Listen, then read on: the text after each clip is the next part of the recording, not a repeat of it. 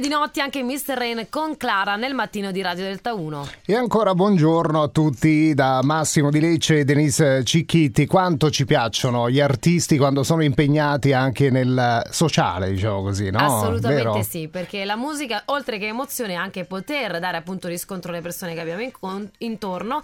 E un- c'è stata una bella iniziativa di Pink che re- regalerà ai suoi concerti 2000 libri vietati nelle scuole della, Flo- eh, della Florida. Basta censura, dice lei. Allora, lei sta sfidando eh, la censura che è dilagante purtroppo eh, nelle scuole della Florida dove praticamente hanno messo al bando eh, libri che ehm, riguardano eh, autori LGBTQ e, ehm, o di autori neri, che è Sì. una cosa che un po' stupisce perché pensi, dici sempre l'America, l'America. ma- Eh, ma infatti, vedi, invece, vedi Ci sono di queste censure. E lei ha detto è particolarmente odioso vedere le autorità prendere di mira libri sul razzismo. E non va bene. Quindi come hai detto tu ha, deciso nei concerti in eh, Florida di eh, distribuire gratuitamente una roba come 2000 libri mica uno. Ed è una gran bella iniziativa appunto per questi motivi che dici tu, ma anche perché lei dà un grande rilievo ai libri e dice eh, di, essere, di essere una lettrice da quando è piccina, no? Quindi